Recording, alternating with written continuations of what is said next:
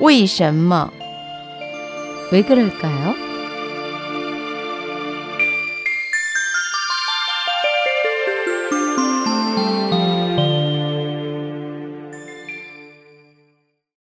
왜 그럴까요?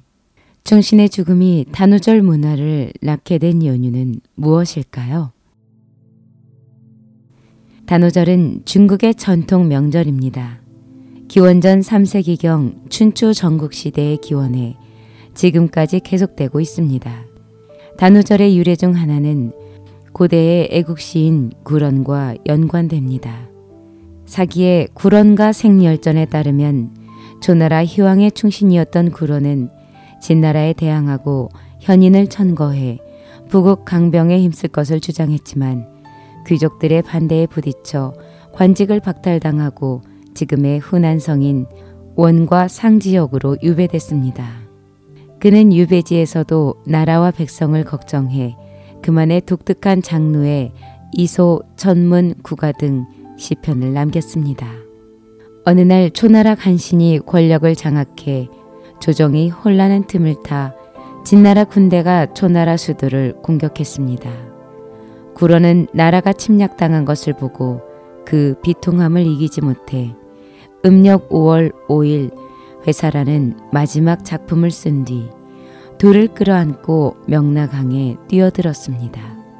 전해지는 이야기로는 굴원이 투신한 후 초나라 사람들은 그를 구하려고 배를 몰아 동정호까지 추적하면서 노를 저어 물고기를 흩어지게 해 물고기가 구런의 시신을 먹지 못하게 했다고 합니다.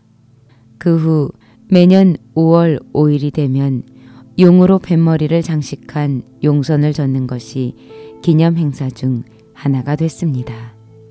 기록에 따르면 용주를 타고 경주한다는 뜻의 용주 경도는 전국 시대부터 이어져 온 놀이로 북소리를 내어 흥을 돋우면서 물을 저어 용 모양을 그리는 경주로 사람을 위해서만이 아니라 제사에서는 신을 존경하는 행위이기도 했습니다.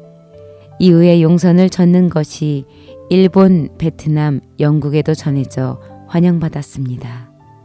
단오절의 또 다른 풍속은 우리나라의 송편처럼 만든 종찌를 먹는 것입니다. 구런이 죽었다는 소식을 들은 조나라의 백성은 명락 항변으로 달려가 고인을 추모했습니다. 이때 사람들은 물고기가 구런의 몸을 건드리지 않기를 바라는 마음으로 주먹밥, 달걀 등을 물에 던졌습니다. 이것이 시초가 되어 사람들은 오등나무 잎으로 밥을 싸고 겉에 비단을 감는 주먹밥을 생각해냈습니다. 이것의 변형이 오늘날의 종찌입니다. 음력 5월 5일이면 중국인들은 찹쌀을 담그고 댄잎을 씻어 다양한 무늬와 빛깔의 종찌를 만듭니다. 북방에서는 대추, 남방에서는 콩, 날고기, 절인 돼지고기 등을 소로 이용합니다. 우리나라에서도 음력 5월 5일이면 단호와 관련된 그네뛰기 대회 등의 전통적인 행사가 각 지방에서 열립니다.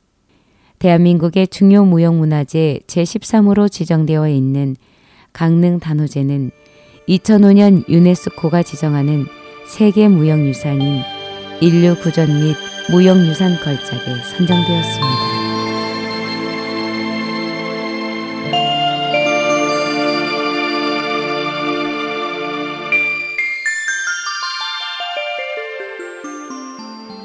왜 그럴까요의 여인순이었습니다.